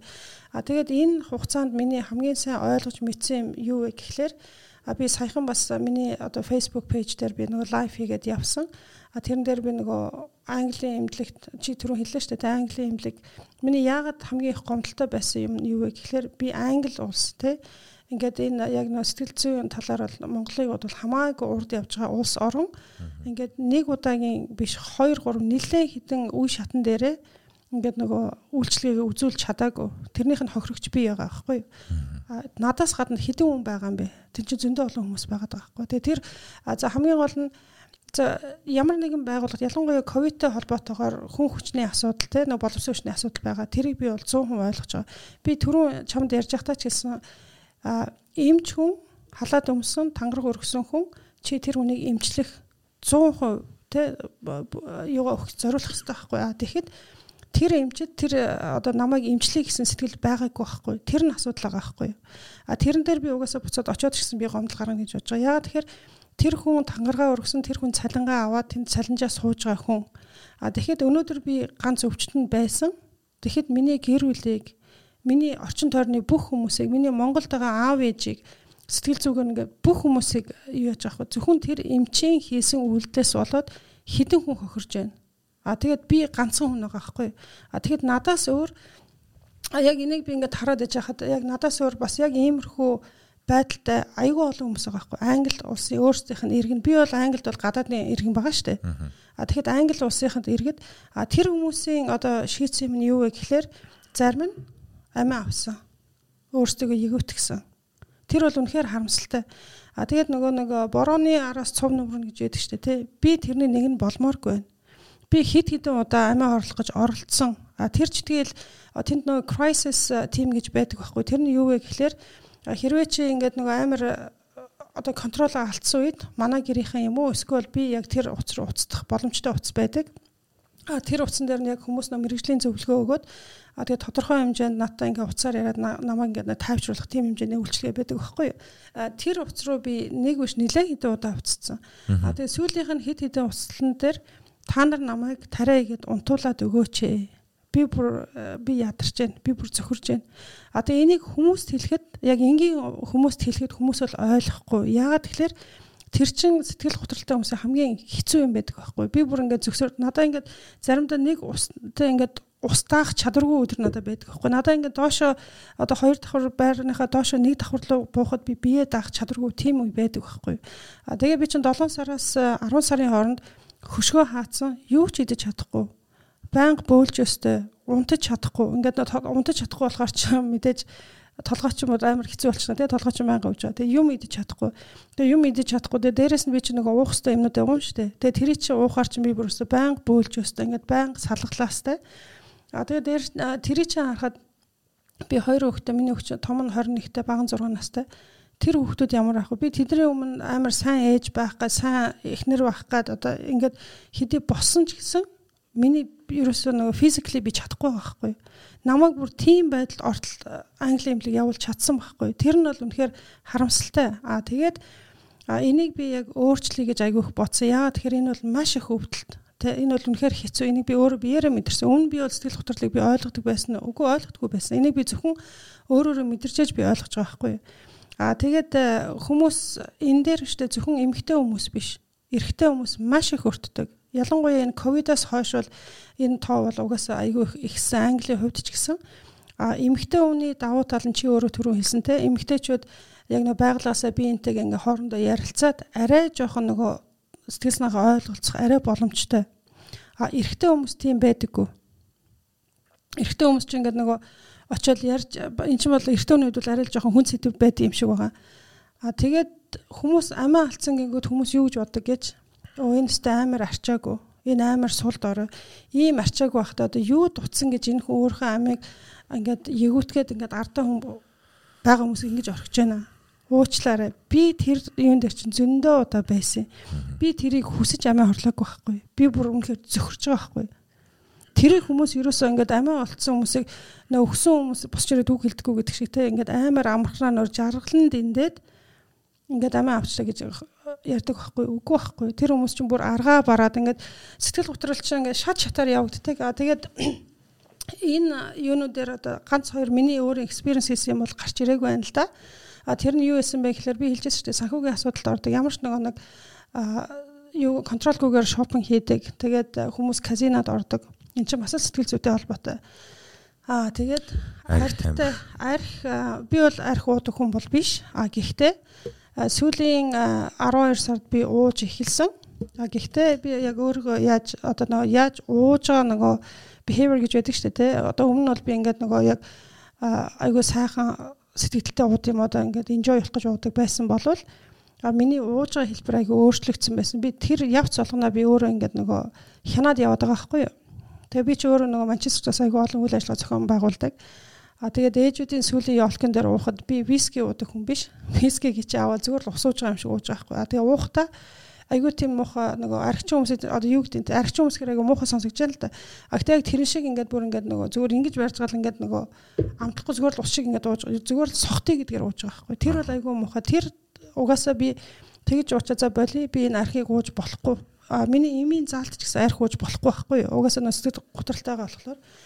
А гэхдээ тэр өвдөлтийг, тэр зөвхрөлтийг, тэр ингээд хүмүүсийн ойлгохгүй байгаа байдлыг давж туулахын тулд би архиусан. А тэгээ дараа нь би бас э, бүр бүтэн айгүй хэмжээний алкогол уугаад гэртээ би бүр шал сохтой хөл дээрээ тогтохгүй би орж ирж байсан. Би бүр бөөлж бүр амар юм болж байсан. А тэгээ тэрнээс надаас бол ичхэн бол байхгүй. Яагаад тэгэхээр сэтгэл готрол гэдэг чинь ийм байдаг байхгүй. Одоо жишээ нь эрэгтэй хүний хувьд бол сэтгэл готрол нь яадаг вэ гэхээр тэд нар ч нөө эмэгтэй хүн шиг ярьж чадахгүй болохоор маш их тамхин дот тамхи татдаг болдог. Аа тэгээд тэд нар ч арх уудаг болно. 1 2 уунд 3 уунд тэгээд гүн ордог. Яагаад бид нар арх уудаг вэ гэхээр тэгэхээр энэ өвдөлтөө намдаах гэж Энэ өвдөл чинь хүний нүдэнд харагддггүй баригддггүй. Яг зүхтах гэж л. Зүхтах гэж. А тэгээд айр хуугаад би чинь сүүлд нэг бүр амар сохцсон. Манай нөхөр бүр амар уурал намайг сэрэж исэн. Тэгээд сэрхэд би бүр нөгөө хаана гэртээ ирсэн нь хаанагаа би мэдгүй сэржсэн тохиолдол байгаа хгүй тий бүр ингээд бүр амар сохтолттой. Тэгээд босоод ирэхэд манай нөхөр манай хүүхэд хоёр надад санаа зовоод crisis team руу уцсан байгаа хгүй ахаал тэгэнгүүт crisis team-ийн хэлсэн бид нар сохтун үнийг нөгөө phone assessment хийдэг уцаар ингэж ярьж яддаг. Тийм болохоор бид нар сохтун хүнд үйлчлэгээ өгөх боломжгүй та нар ингээд одоо өөрсдөө шийдгсэн байгаа хгүй. Тэгээд э, манай хүүхд хэлж байгаа хгүй ээж бид нар ингээд уццсан Тэгээ тэр утсыг авж байгаа хүн бол айгүй сонирн байсан гэдэг жаа байхгүй. Тэгэнгүүт нь би босч ирээл миний паник атак хөдөлж байгаа байхгүй. Би нөхөрлөөгөө хүүхд рүүгээ ойрлоод хин та нарыг энэ рүү уцт гэсэн юм бэ. Энээс чи би үйлчлэгээ авах гээд өдийн үрдэл би зөхрөөд мөлхөөд явж гэн. Яагаад эднэр лөө уцсаж байгаа ингээд эргээд тэр надад туслах. Та үйлчлэгээ авахгүй гэж өдийг хүртэл явж гэн гэж юм уу? Үйлчлэгээ авах гээд а тэд нар надад үйлчлэгээ өгөөгүй тий. Тэгээ угаасаа эдгээр үйлчлэгээ өгөхгүйг нь мэдээд би Монгол руу явхаар болж जैन те. Дээрээс нь би хувийн эмчилгээ авж जैन. А эргээд тэр надад туслах байгуулагч эсэргээрээ миний өдөөгч болчихж байгаа байхгүй. Би NHS гэж сонсоод юм уу эсвэл crisis team гэж сонсоод би галзууртлаа уурладаг. Би бүр үнэхээр амар уурладаг. Амар уурладаг. А тэгээд яасан чинь нөгөөдөл чинь надад юм хэлж чадахгүй байхгүй. А тэгээ өшөө дараагийнх нь юу гэсэн гэхээр өнгөрсөн жилийн 11 сард би гэртээ 50 50 байж гал тэр нөгөө ус асгаал үсээ зулгаагаал те ингээд манай нөхөр надад халуун цай хийгээд өгсөн зүгээр л уух гээд. Тэгээд тэр буцалсан халуун цайг би өөрлөгөө цацж байгаа байхгүй. Би өөрөө өвдөлт ерөөсөө мэдрээгүй. Тэгэнгүүтээ нөгөө галтгооныхоо одоо шүүгээ штэ. Тэрийг онгоолгоод хутаг авч байгаа. А тэгээ хамгийн азтай нөө манай миний бидний хэрэгэлдэг утга нөгөө аяг уваагчд байсан. А гэхдээ ганц олцсон утга нь одоо нөгөө талхны утга гэдэг аягүй юм урт юм нөгөө арцгар юутай утга байсан. Тэр утгаар би өөрийгөө алах гэж оролцсон. Аа тэгээд э, тэр үйлдэлийг маань манай нөхөр тухайн үед бол зогсоосон. Аа тэгэхэд тэр миний хийсэн үйлдэл болгон би контрол алдсан байсан. Аа тэгээд нөгөө утгыг чинь салах гэдэг яг ингээд татаад авчих юм бол чинь ирээр нь барьцсан нөгөө намайг ингээд бүр зүсчгээд байдаг. Тэгээд натаа ингээд зодолтоод Тэгээ манай нөхрийн надад хэлсэн юм би ерөөсөө дийлэхдэггүй. Эрэгтэй хүн бол ямар ч үгүй эмэгтэй хүнийг дийлэх боломжтой шүү дээ, тий. Тэгэхэд амар хүч зарцуулж надаас хутгийг аваад тэндээс бүх хутгнуудыг аваад ингээд өөр газар тавьсан. А тэгэнгүүт чинь би нэг галтгооныхоо синкийг юг ингээд бүр амар эвдсэн байгаа байхгүй. Тэгээ би тэрийг угаалтур биш угаалтурын дор юм нөгөө шүүгэг. Тэгээ яаж эвдснээ би юу санахгүй байгаа байхгүй. Тэгээд цонх эднэр айгүй их мөргсөн гэж байгаа. Үсээ ингээд бүр ингээд амар ингээд угнаас ингээд зулгаагаад байсан. Тэрийгээ би юу ч мдээгүй. А тэгээд яг тухайн үед би яг нөгөө манай найз Дона гэдэг нэг манай найз эмэгтэйсэн тэр бол надад айгүйх тусалж байсан. Тэгээд бит хоёр маргааш нь юм өцгөөсөн тийшээгээ яриад одоо чи хоёр сүүлчийн уулзалт Гэт ингээд айгүй тийм янз бүр юм яриад. Тэгээ манай нөхөр нөгөө түргэн дууд ихт нь би дуудуулахгүйгээд тэгээ тэр чинь бараг нэг 3 4 цаг үргэлжилсэн байгаа байхгүй юу. Тэгээд э, сүүлдээ нэг аваа би тайвширсан яасан би унтаад өгсөн. Тэгээ маргааш өглөө нь босоод ирэхэд миний бие бол нөгөө бүр хүнд бүр ингээд амар нөгөө нүүр нүдгөө нүдүүлсэн юм шиг. Тийм амар өвдөлттэй болцсон байсан. Тэгээд э, ахаал би өрхийн эмнэлэг рүүгээ бичээд э, ингээд нөгөө бид нар ч одоо бүх онлайн болцсон битсэн. Тэгээ би бичихтэй би өөртөө санаа зовч би бичээгүй. Би ингээд өчигдрөөр ингээд контрол алдсан. Тэгээд өөрөө амнаас хорлогоо шахлаа. Надаа яаралтай тусламж хэрэгтэй байна гэд. Тэгээд тэр нь би яагаад хэлчихсэн бэ гэхээр миний нөхөр бол амар бүр ингээд айгүй хямралд орсон. Тэрнээс би амар хайжсэн. Яагаад тэгэхээр би ч ганцаар ядаж ингээ хоёр хүний нэг нь бас нэг боломжийн байгаасаа хоёр би ийм готралтай хүн би болоосаа гэж би бодоагүй байхгүй юу. Аа. Тэгээд тэр шүн чи хачгараад ингэж яхад миний 6 настай охин дээрээс бууж ирж байгаа байхгүй ээж ингээд юу болсон яасан гэд би юу ч мэдэхгүй штэ ерөөсөө юу ч мэдэхгүй байхгүй а тэгээд тэд нар надад тусалсан уу туслаагүй Тэгээ би энэ дээр юу хэлэх гээд байна яагаад би өнөөдөр ингээд нөө лайв хийгээд энд хэлээд байгаа юм гэхлээр сэтгэл готролтой хүмүүстэй амьдарч байгаа хүмүүс бол бас хэцүү. Тэд нар өөрсдийнхөө байж чаддгүй. Ялангуяа манай гэр өнгөрсөн сарын 7 сараас хойш манай гэр уур амьсгал айгүй их өөр болсон. А тэр хүмүүс өөрсдийнхөө байж чадхаа болсон. Яагаад тэгэхээр миний ингээд нөгөө намайг триггер болоод те өдөөгч болоод ингээд намайг ахаад хямраад ингээд дотоо шүүгээрээд яачих вэ гэд айгаад тэд нар ерөөсөө ингээд нээлттэй байж чадхаа болсон. Аа тэгээ саяхан миний эрүүл мэндийн байдал бас нэлээд хүндрээд ирэхэд манай хүү ажилласаа 3-7 хоногийн чөлөө аваад Тэгээ намайг бас гэртээ харж исэн. А тэгээ энэний нэг давуу тал нь гадаадад яг сэтгэл готрол ийм юмыг гадаадын байгууллагууд ойлгодог. А тэгээ тэр хүмүүст бас нөгөө яг гэртээ тайван байх ажлынх нь орчныг бас гүйцэлжүүлж өгдөг. Тэр нь бол айгүй давуу талтай. А тэгээ Монголын хувьд яг тийм юм болоход яадгийг би бол угаасаа мэдэхгүй. Давуу талууд бол байгаа. Гэхдээ үйлчлэгээний хувь дээр бол би авч бол чадаагүй. Та Монголд ирсэн шалтгааны чинь дахиад би сонсё доо. Одоо та энд ямар тусламж авахар ирсэн баг? А би энэ Монголд ирээд нөгөө юу яасан байгаа энэ нөгөө за энэ галзуугийн эмнэлэг гэж би бол хэлж чадахгүй. Энэ нөгөө эмнэлгийнх нь нэр нь юу вэ би монголоор хэлэхгүй. Аа, СЭМ-үүд гэдэг сэтгцэн эрүүл мэндийн үндэсний төв. Сэтгцэн эрүүл мэндийн үндэсний төвд а нөө ядаргааны тасаг гэж байдаг юм лээ. А тэгээ намайг л угаас одоо эдгээр чинь дотроос нөх хурцынхан гэдэг бүр амар нөө экстрим би бол тэр нь биш байгаа байхгүй. А тэгээд яг тэр нөө ядаргааныхан тасагт нь уулзаад бас яг нөө сэтгэл зүйчтэй байх шаардлагатай. Гэхдээ би энэ дэр нэг юу гаргацсан байгаа л да өөртөө зорилго. Зорилго нь Монгол сэтгэлжүйч би авахгүйгээд а яагаад тэгэхээр би ч нөгөө тодорхой хэмжээнд гадаад гараад 17 жил болцсон. А тэгээд миний амьдралын нөхцөл шал өөр байгаад байгаа. А тэгээ яг Монголд байгаа амьдралын нөхцөл бас хүмүүсийн нөхцөл бас өөр байгаад байгаа. А тэгэхээр Монголын эмч нарыг би бол амар сайн чадвартай гэдэгт би итгэж байгаа. Гэхдээ а яг надад өгөх ёстой газар Английн өгч чадаагүй болохоор тэд нар ч амар туршлагатай хүмүүс өгч чадаагүй болохоор надад ингээд амар айцтай. А тэгээд би ахиж нөгөө disappointed ахиж тийм нөгөө нэг үйлчлэгээ авч чадаагүй ч юм уу тийм итгэлээ алдмааргүй байгаа байхгүй. Тэгээ ягаад тэгэхээр энэ бол амар хүнд байсан. Тэгээ тийм болохоор би айгүй нөгөө болон ер нь бол би буцаад англитай очиод яг төрөөнийхөө авч ясан хүнээс л би авъя гэж бодож байгаа. Тэрэн дээр би айгүй итгэл үнэмшилтэй байсан. Гэхдээ мэдээж энэ Монголын эмчнэр бол айгүй мундаг гэж би сонсч байсан. Гэхдээ яг нөгөө миний амьдралын яг нөгөө туулсан юу одоо яг амьдарч байгаа орчин энэ хоёр зөрчилдөх бах гэсэн миний хувь хүний бодол байгаа учраас. Би тэрийг бол татгалцсан. Би таны түүхийг сонсоод надад маш их харамсалтай байна. Яг энэ бүх зүйл танд учирсан байгаад их харамсалтай байна. Гэхдээ ямар тач та нэг юм том юм утас байдаг шүү дээ. Ороц утас. Тэрийг та ингээд нэг үзүрийг нь аваад ингээ хөвөөд эхэлцдэг шүү дээ. Хөрүүлээд. Тэгээ тэр утас чинь тайлагддаг дээ. Аа тэр утасны үзүүрийг олж аваагүй хүмүүс зөндөө байгаа. Зөндөө харин тий. Аа миний бодлоор та бол утасныхаа үзүүрийг олоод авцсан юм шиг байна.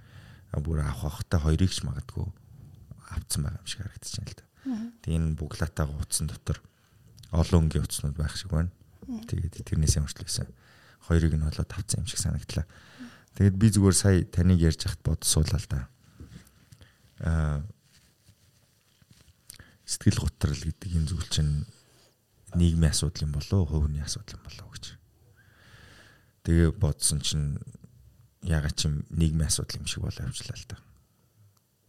Ягаад гэхэлэр та дөнгө сая өөрөө жишээн дэр хэллээ шүү дээ. Таны гэр бүл болсон үйл явдал бол ингээд таны нөлөөхгүй те. Тэнд хин нэгэн сэтгэл готролтой болоход эргээд хүрээлэн буурчиндаа тойр үргэлж байгаа хүмүүстэй бас нөлөөлдөг те. Тэгээд түрүүн ярьж байхдаа Монгол залуучдын тухай ярьлаа бид нэр ингээ ажиглахлаар бүгд ер нь бол ямар нэгэн дон гэж хэлдэгтэй нэг юм ямар нэг юмны хамааралд орчихсон. Тэр хамаарал нь бол их хвчлэн нөгөө нэг гарч ирсэн байгаа шинж тэмдгүүдийг арилгахад зориулсан нэг нөхцөл байдлаас цухтахад зориулсан тийм юм даа л да. Тамхи арх. За тэг сүүлийн үед бол энэ мансууруулах бодис дээрээс нь юу гэж байна?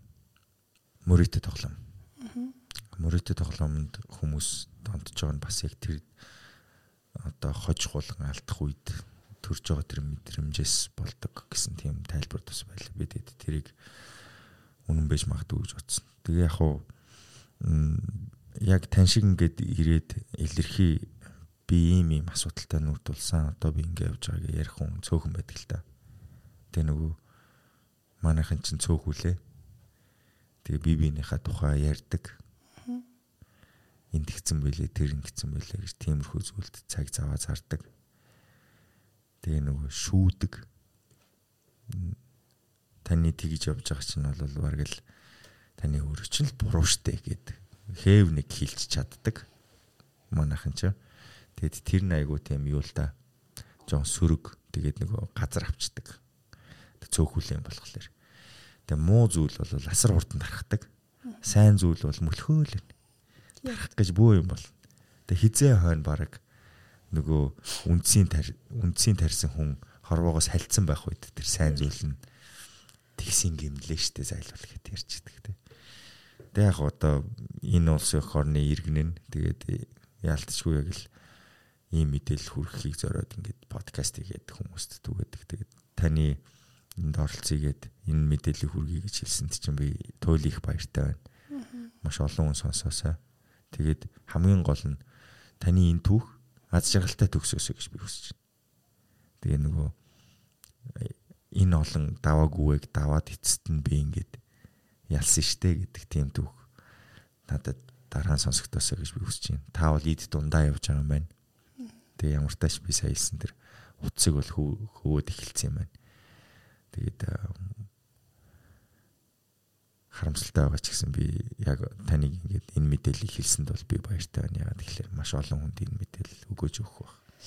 Би ихтэй одоо ингэж бодож байгаа. Одоо харамсалтай миний хувьд бол харамсалтай. Гэтэ би нөгөө үргэлж нөгөө гэгээлгийг хайж явдаг хүн. Надад харамсалтай миний яг мэдэрсэн өвцөн өвдөлт намайг зөвхөрөлт өнөөдрийн хүртэл ингэж авч явсан. Гэтэ одоо энэ өндөрлөгөөс өнөөдөр би бол амар баяртай байгаа. Ягаад тэгэхээр нэгт би амар зөрөгтэй хийж чадсан. Сэтгэл готролд орсон хүмүүс хизээч өөрийгөө ил гаргадаггүй. Ил гаргалж чаддгүй. Дандаа гадагшаа дотгошоо байдаг. Нуугддаг юм шиг л. Дандаа нуугдмал байдаг. Аа тэгээд хоёрт энэ бол нөгөө цаг нь болсон. Тэ ингээ гадагшаа гарах хэвээр юм байх хэвээр. Тэрүүн чи тэ алдартай хүмүүсийн талаар ингээ зөндөө олон сэтгэл гутар гутралтай явдаг. А намайг яг сэтгэл гутралтай гэд би өөрийнхөө хувийн фейсбુકээс нөгөө лайв хийгээд гарч ирэхэд хүн болгон шоконд орж исэн зулаа чи юу чи арайч чи юм сэтгэл готролтой байсан. Би өстой хинч мдэггүй энэ ч сэтгэл готрол гэдэг юмны хамгийн заваа юм энэ байгаа байхгүй юу? А тэгээд энүүгээр дамжуулж би юу хэлэх гэжсэн гэхлээр а нэгт энэ миний хийж байгаа үйл ажиллагаа өнөөдөр миний амьдралыг одоо намайг амьд байх шалтгаан болж байгаа болохоор би хийж байгаа. А хоёрт а энэ сэтгэл готрлын имийг одоо хамгийн энгийнээр хийж болох юм нь энэ яг Монголын нөхцөлд би одоо англихтай ингээ харьцуулсан шүү дээ Монголын нөхцөлд болохоор аюу тийм нөгөө ёс заншлын юутай а тэр нь бол хэрэггүй гэж хэлж болохоор юмнууд байгаад байгаа байхгүй. Тэгээ тэрийг би дуртай. Тодруулдаа надад. Ёс заншлын юмтай гэдэг нь юу вэ? Энэ нь юу вэ гэхлээр хүнд мууга битээ үзүүл, хүний доор битээ ор. Чи хүнд мууга үзүүлж болно, хүний доор чи орж болно. А миний ураа юу вэ гэхлээр миний хамгийн эмзэглэж байгаа юм биш үү? А би өөрөө ингээд э, айгүй сайн сайхан явдаг. Тэрийгэ нуугаад би сайн сайхан явж болно чадна. Гэхдээ яагаад? Чи өнөөдөр хүн нэг л амьдрал, хүний амьдрал үргэлж сайн сайхнаараа байдаггүй. А би энэ сая Англид яж байхдаа тэр нэг complete kindness гэдэг coffee shop би юу хандаг өргөсөн. Ярьж байсан шүү дээ түрүүн те. Mm -hmm А тэрэн дээр миний ураа байсан болохоор хүмүүс аз жаргалаа хүнтэй хуваалцахад баяр баясгалангаар хүнтэй хуваалцахад түмэн найзтай байдаг.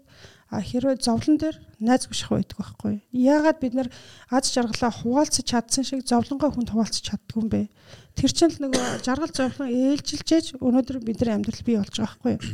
А тэгээд миний өшөө айгүй сайн харсан одоо айгүй сэтгэл имзэглэж явдаг юм нь монголчуудын хувьд нэг брандын самбар шиг те өөрийнхөө одоо одоо цалингаас хэтэрсэн мөнгө барьчаад ингээ доороо сэтгэлийн шаналлтай амар юм байгаа мөртлөнгөөсөө хүнд ингэж гоё харагдаж чи яагаад хүнд гоё харагдаж амьдрах хэвээр юм бэ? Чи өөрийнхөө боломжийн хэрээр өөрийнхөө цалин хөлийнхөө хүнчлэх хэрээр хөлөөж гэдэг шиг тэр юмдаа сэтгэл хангалуун амьдарч яагаад болохгүй юм бэ те? Яагаад хитрхи эд материалд ингээд юм өгсөн шиг харагдаж байгаа байхгүй а тэгээ би энийг яагаад сэтгэл готрлыг Монголын хувьд л нөгөө юутай соёлтой холбоотой байна гэхэлэр эрэгтэй хүмүүсийг чи яста нэг амар хүчтэй байх хэвээр чи эрэгтэй хүн уйлж олдгоо дуулж олдгоо болно шүү дээ тэр чинь хүн байхгүй тэгээ одоо жоохноос хүүхдүүдийг хар багаас нэгсүүлээд чи одоо агаа болсон чинь чи уйлж болохгүй хүнд муугаа үзүүлж болохгүй гэж яхаар чинь тэр хүн чи яаж сэтгэлээ илэрхийлэх юм бэ одоо чи хар нэлхаасаа тэрийг авцсан хүн чинь тэр чин чамайг одоо нөгөө том болоод эр хүн бие хүн болох чинь нөлөөлнө. Дээрээс нь чи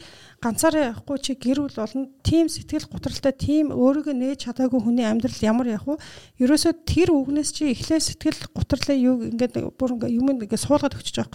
Чи өөрийгөө битээ илэрхийл чи гутарсан юу ч гэсэн чи ингээд даваад гарах хэвээр. Тэгээ тэр хүмүүс чинь тавж гарах гээд яаж вэ? Архинд орж тамхинд орж. Аа тэгээд одоо янз бүрийн одоо тэгээд драг гэдэр хэрэглээд ингээд явж байна. Аа хүмүүс хүнийг манайхан монголчууд аягүй их жаач хийдэг те нөлөөлдөг. Оо энэ нэг арчааг юм арх ууж байна. Энэ яагаад арх ууж байгаа? Чи шалтгааныг хүнийг ойлгоё гэж боддог. Одоо жишээ нь би арх ууж исэн. Уус надад бол гоё байгаагүй. Намайг хүн харахад тэр нөө ялгаа байгаа. Одоо чи чи тэр арх шүү дээ, тий. Чи арх уугаад ингээд тэтэрхийг сохтох юм бол энэ мандал арчаагүй дээ ууж байна. Гэхдээ тэрний чинь арч шалтгаан байгаа хгүй. Хүн хэрвээ сэтгэл готролд ороогүй юм сэтгэл санаа сайхан хүн бол бүр тасартлаа уудаггүй л байхгүй юу? Тэрний чинь ард ялгаа байхгүй. Би яагаад ингээд амар хэрэгцээгүй шопинг хийгээд ингээд яваад байна. Ард нь шалтгаан байгаад байгаа байхгүй. Бид нар ингээд амар дүгнэх гээд байдаг. А тэгээ би бас өөр лайфаараа би юу гэж хэлсэн бэ гэхлээр а юмнуудыг айгүй тодорхой хэлсэн. Яагаад тэгэхээр сэтгэл готролтой хүмүүсийг хүмүүс нэг жаргалтай хүний өвчөө туссан юм шиг зулаач ингээд энэ сайхан нөхөртэй ингээд машин тэрхтээ би ядуу байна уу мөнгөтэй уу мөнгөгүй уу сэтгэл готролч өвчин байхгүй одоо миний бүр намайг баян байгаад бүр байгаад ядуу болохоор бүр байхгүй болчих. Тийм биш байхгүй. Тэрийг яг тэр ойлголтыг бас хүмүүс айгүй зөв аваасаа а тэгээ сэтгэл готролтой болцсон хүмүүс миний хэл хамгийн том зөвлөгөө нь юу вэ гэхлээр та битгий энэ хүнд зөвлөгөө өгөөч ээ яагаад тэгэхээр та яаж ч гэсэн энэ хүний нүдээр харахгүй. Одоо та надад зөвлөгөө өгөхөд одоо та миний гутлан дотор байж үзээгүй болвол надад ерөөсөө зөвлөгөө битээв. А хэрвээ та энэ сэтгэл готролтой хүмүүст үнэхээр чин сэтгэлээсээ туслахыг хүсэх юм бол айгүй сайн сонсогч бай. Сонсоод хамгийн гол нь сэтгэл готролтой хүмүүс чинь нөгөө сэтгэлийнхаа юм гадагшаа гаргаж ээж жоохон ч гэсэн тавьчлалыг авдаг байхгүй. А тэгээс сонссон юм аа гадагшаа битээ явуулаач. Хүнд битгийэр. Хүнд битээ хэлээч ээ. За хэрвээ та тухайн үед ирээд ингээд сонслоо тэр хүн чинь ингээд чи санаандгүй байлаар өө зулаатай ингээд ярьсан цаадсан сэтгэл готроо явж байгаа. Ингээд ингээд хэлэхэд манайхан юмыг давслана гэдэгтэй ингээд үг нэмээд явцдаг. Тэгээд тэр үг чинь надад буцаж ирэх юм бол та намайг надад туслах гэж намайг алж байгаа байхгүй. Намайг шууд амь хорлох э, шалтгаан болж байгаа байхгүй. А тэгээд хүмүүсийг амь хорлсон хүмүүсийг та нар арчаагүй тэгэж хэлдэг. Битээ тэгэж хэлээч. Энэ бол цөхрөлт би энэ амиа орлогын дээр би өөрийгөө хорлох гэж би өөрөө оролдож исэн. А тэр Английн тэр crisis team-ийг намайг алаад өгөөч гэж би өөрөө гуйж исэн. Энэ бол зөвхөрөл ахгүй юу? Тэгээ тийм болохоор юмыг ингээд амар хөнгнөөр битгий хүлээж аваач. Эн чинь бол амар том асуудал байгаа шүү дээ. Тэгээ би яагаад энэ дуу хоолой хоолой болоод байгаа юм бэ гэхлээр би Монголд ирснээсээ хойш сая би өмнө аймагт очиод ирсэн.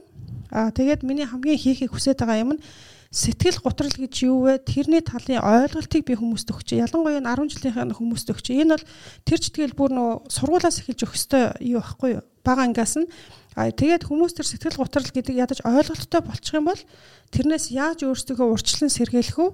А хизээд нь би одоо ингээд хин нэг миний наад сэтгэл готролд авцсан бол би яаж туслах вэ гэд тэр аргуудыг мэдчихнэ гэдэг чинь угаас хамгийн том эхний хамгийн том алхам байгаа байхгүй. Би тэрийг л өгье гэж айгүй их зорж ингэж өөрөө сошиал медиагаар ингээд юу яриад яваад байгаа. Тэгэд энэ бол угаасаа нийгэмд хүн болгоо ярангууд оо зулаач стенээр эн чинь юу сүртэй эн чинь байж л яддаг штэ. Одоо би өнөөдөр өчигдөр өдөө такси өрөөл явж хахад нэг таксины жолооч хахта ярьж байгаа байхгүй юу. Би ингээм амар сэтгэл готрол орсон би хоол идэхгүй байна. Тэгээ хоол идэхгүй байна. Би их нартайгаа би ингээд таарч тохирохгүй байна. Ингээ бүх юм сонирхолгүй байна. Бүх юм утгагүй байна. Эн чинь сэтгэл готрлын хамгийн энгийн хэлбэр байгаа байхгүй юу. А тэгээд ийм сэтгэл готролд орчлоо очих газар хаана вэ? Монгол байхгүй байгаа байхгүй. Тэгээ эн чинь л амар асуудал байгаа байхгүй. Тэгээ тийм болохоор энэ сэтгэл готрлыг ингээ аз жаргалын өвчин гэж бити бодооч. Энэ бол амар тийм нөгөө serious нэт амар тийм чухал сэдв. А тэгээ дээрэс нь энэ сэтгэл готролтой амьдарч байгаа хүмүүстэй одоо яаж энэ хүнтэй харьцах вэ гэдэг бас тэр юг өгөөч те нөгөө ойлголтыг өгөөч. Тэгэхгүй бол манай нөхөр чинь өөрөө би сэтгэл готролтой тэр хүн ингийн хүн тэрний ярьж байгаа энгийн юм надад энгийн биш болоод тэгээд тэнцэнэс ч юм болж хэрүүл маргаан үсээ тэгээд нөгөө өвчин чинь ингээд сэтрэх аюултай болчиход байгаа байхгүй. Тэгээд маш олон гэр бүлүүд энийг танилгүйгээр танилгүйгээр тийм салдаг тий. А тэгээд 40 олон гэр бүлүүд бас юу яадаг хохирж үлддэг байхгүй. Одоо жишээ нь ингээд энэ дээр би хэлсэн шүү дээ. Залуучуудын хувьд бол амын орлох юу айгүй ихтэй байгаа. Залуучуудад 10 жилийн хүүхдүүдийн хувьд ч гэсэн ингээд байгаад байгаа байхгүй. Тэгээд эн чинь амын орлох мэдээж хүн амьдрахыг бодно шүү дээ. Амиа хорлон чи өөрийгөө ягуутгах гэдэг нь амар хэцүү шүү дээ. Би өөрөө ингээ хутга бараад яг нэг контролгүйгээр хийжсэн боловч ягуутгах гэдэг чинь тийм гоё юм биш байхгүй. Тэр бол төгсгөлийн үйлдэл шүү дээ. Төгсгөлийн үйлдэл тий.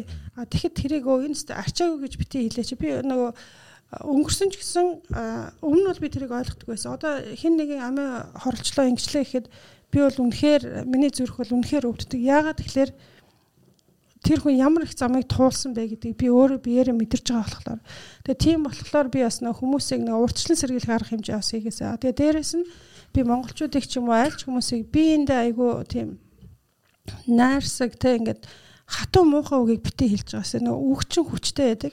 Ялангуяа юм нөгөө гутралд орсон хүнд ингээд янз бүрийн юм жоохон юм чамд л жоохон байж болно. Надад бол уул аваа шиг төвчгийн аргагүй тийм үг болчдөг байхгүй. Тэгээд энэ талаар би бол угаасаа нэлээд их юм хийнэ гэж би бодож байгаа. Тэгээд яг өнөөдөр юм болгоно нөгөө шалтгатай. Гэхдээ магадгүй өнөөдөр би ингээд зөхрөөд ингээд уйлаад ингээд явж байгаа ч гэсэн энэ нь эргээд надаа эргээрээ би бас зөндөө олон хүмүүсийг амийг аврах гэр бүлүүдийг бас нэг аз жаргалтай амьдруулах тийм шатнд болох байх гэж би өөртөө амар их итгэж байгаа. Гэхдээ миний сэтгэл санааны байдал бол Монгол төрөд арай гайгүй болсон. Гэхдээ энэ нөгөө энтхийн нөхцлөөс юм би бас л нөгөө panic attack гэднэртэй үе ороод ингээд тавгуутаад ийм юмнууд бол угаасаа байгаад байгаа. А тэгээд энийг хүмүүс ингээд харангуут одоо миний сая саяхны зураг гэднийг харахад зулаа амар аз жаргалтай байна гэж харж байгаа байхгүй. Тэгээд тэр чин бол яг нөгөө сэтгэл готролч яг нөгөө зураг зурган дээр яаж харагдчих gaашаа биш те шал өөр юм байдаг гэдгийг хүмүүс бас ойлгоосоо гэж бас аягүй хүсэж байна. А тэгээ дээрэс нь хүмүүс бол нэг л амьдран тийм болохоор яг өөрийнхөө хувийн аз жаргалыг олоод те яг тэрийгэ үнэлээд нэг амьдрсан шиг амьдраач битээ тийм брандын самбар болж битээ тийм хүмүүсийг шүүмжилж ингэж муухай байгаач чи айгүй эерэг байгаач л гэж би хэлхийг бол амар хүсдэг хүсэж байна. Окей. Баярлалаа. Аа за би ер нь бол танаас сонсъё гэсэн зүйлээ сонсчлоо. Тэгээд би танд ямар ч лсэн жаргалыг хүсмээр байна. Баярлалаа. Тэгээд сая яг таны ярилцлагын төгсөл төгсгөлд хэлсэн шиг зорж байгаа зүйл нь яг бүтцэн бас нөгөө энэ бүх зүйл нь нэг зүйл том зүйлийн шалтгаан байгаасаа гэж шүү дээ. Тэгээд гой төгсгөлтэй кино шиг гой зохиол хүлээж байгаа бах гэж найдаж байна. За үзэгчтэй та бүхэнд өнөөдрийн ярилцлага таалагдсан байх. Тэгээд энэ дугаарыг ер нь бол нэг олон сонсох хэрэгтэй байна. Айгу олон зүйл яригдсан. Тэгээд хүн сонсоод мартчихдаг. Тэгээ 24 цагийн дараа бол таны өнөөдрийн сонссон нийт мэдээллийн 70% нь үлдэнэ.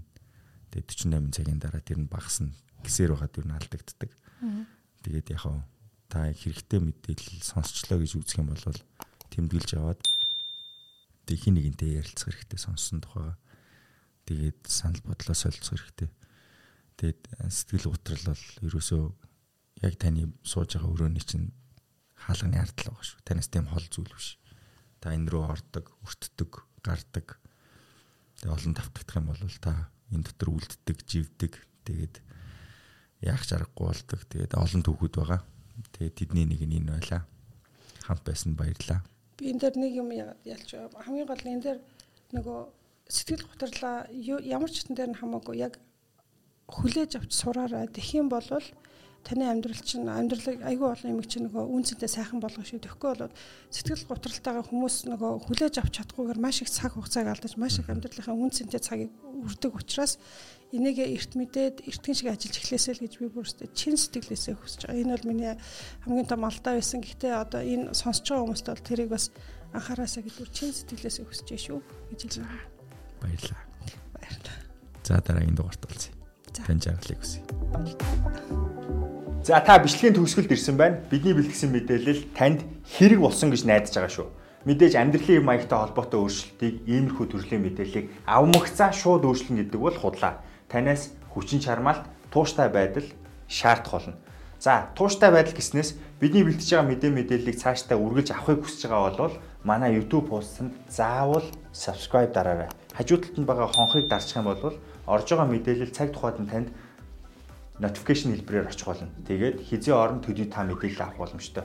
Энэ нь танаас ямар нэгэн үн төлбөр авахгүйгээр нэгдхийг урьж байгаа зүйл шүү бидэнтэй олон хүн нэгдэх тусам бидний мэдээлэл улам мариун ихээр бэлтгэгдэж та бүхэнд хүрэх ёстой байгаа. За тэгээд нэвтрүүлэгтэй холбоотой санал хүсэлтийг комент хэлбэрээр доор үлдээж болно. Үгүй болвол Instagram болон Facebook хуудасаар дамжуулаад бидэнтэй холбогдож болно шүү. За ямар тааш би танаас амжилтлан гуйж гин бидэнтэй нэгдээрээ subscribe дараарай. Тэгээд хонхын дүг дүг дарчаарай. За ингээд бидэнтэй хамт байдагт үргэлж баярлдаг шүү. Дараагийн дугаар хүртлээр баяртай хайртай шүү.